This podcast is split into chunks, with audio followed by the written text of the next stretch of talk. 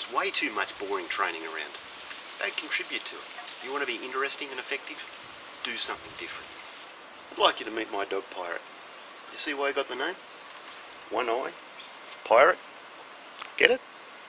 People love him because he is different. He has a few problems with depth perception. But I don't think he really cares. He just loves the attention that being different brings him. So how can you be different in your training sessions? Anything goes here from telling an amusing story to creating an activity no one has ever seen before or even delivering the session on your head. Or maybe not, that could be painful. Tip, you don't have to poke an eye out to be interesting and different. This tip video is different. It's 56 seconds rather than the same old minute format that you see everyone repeat.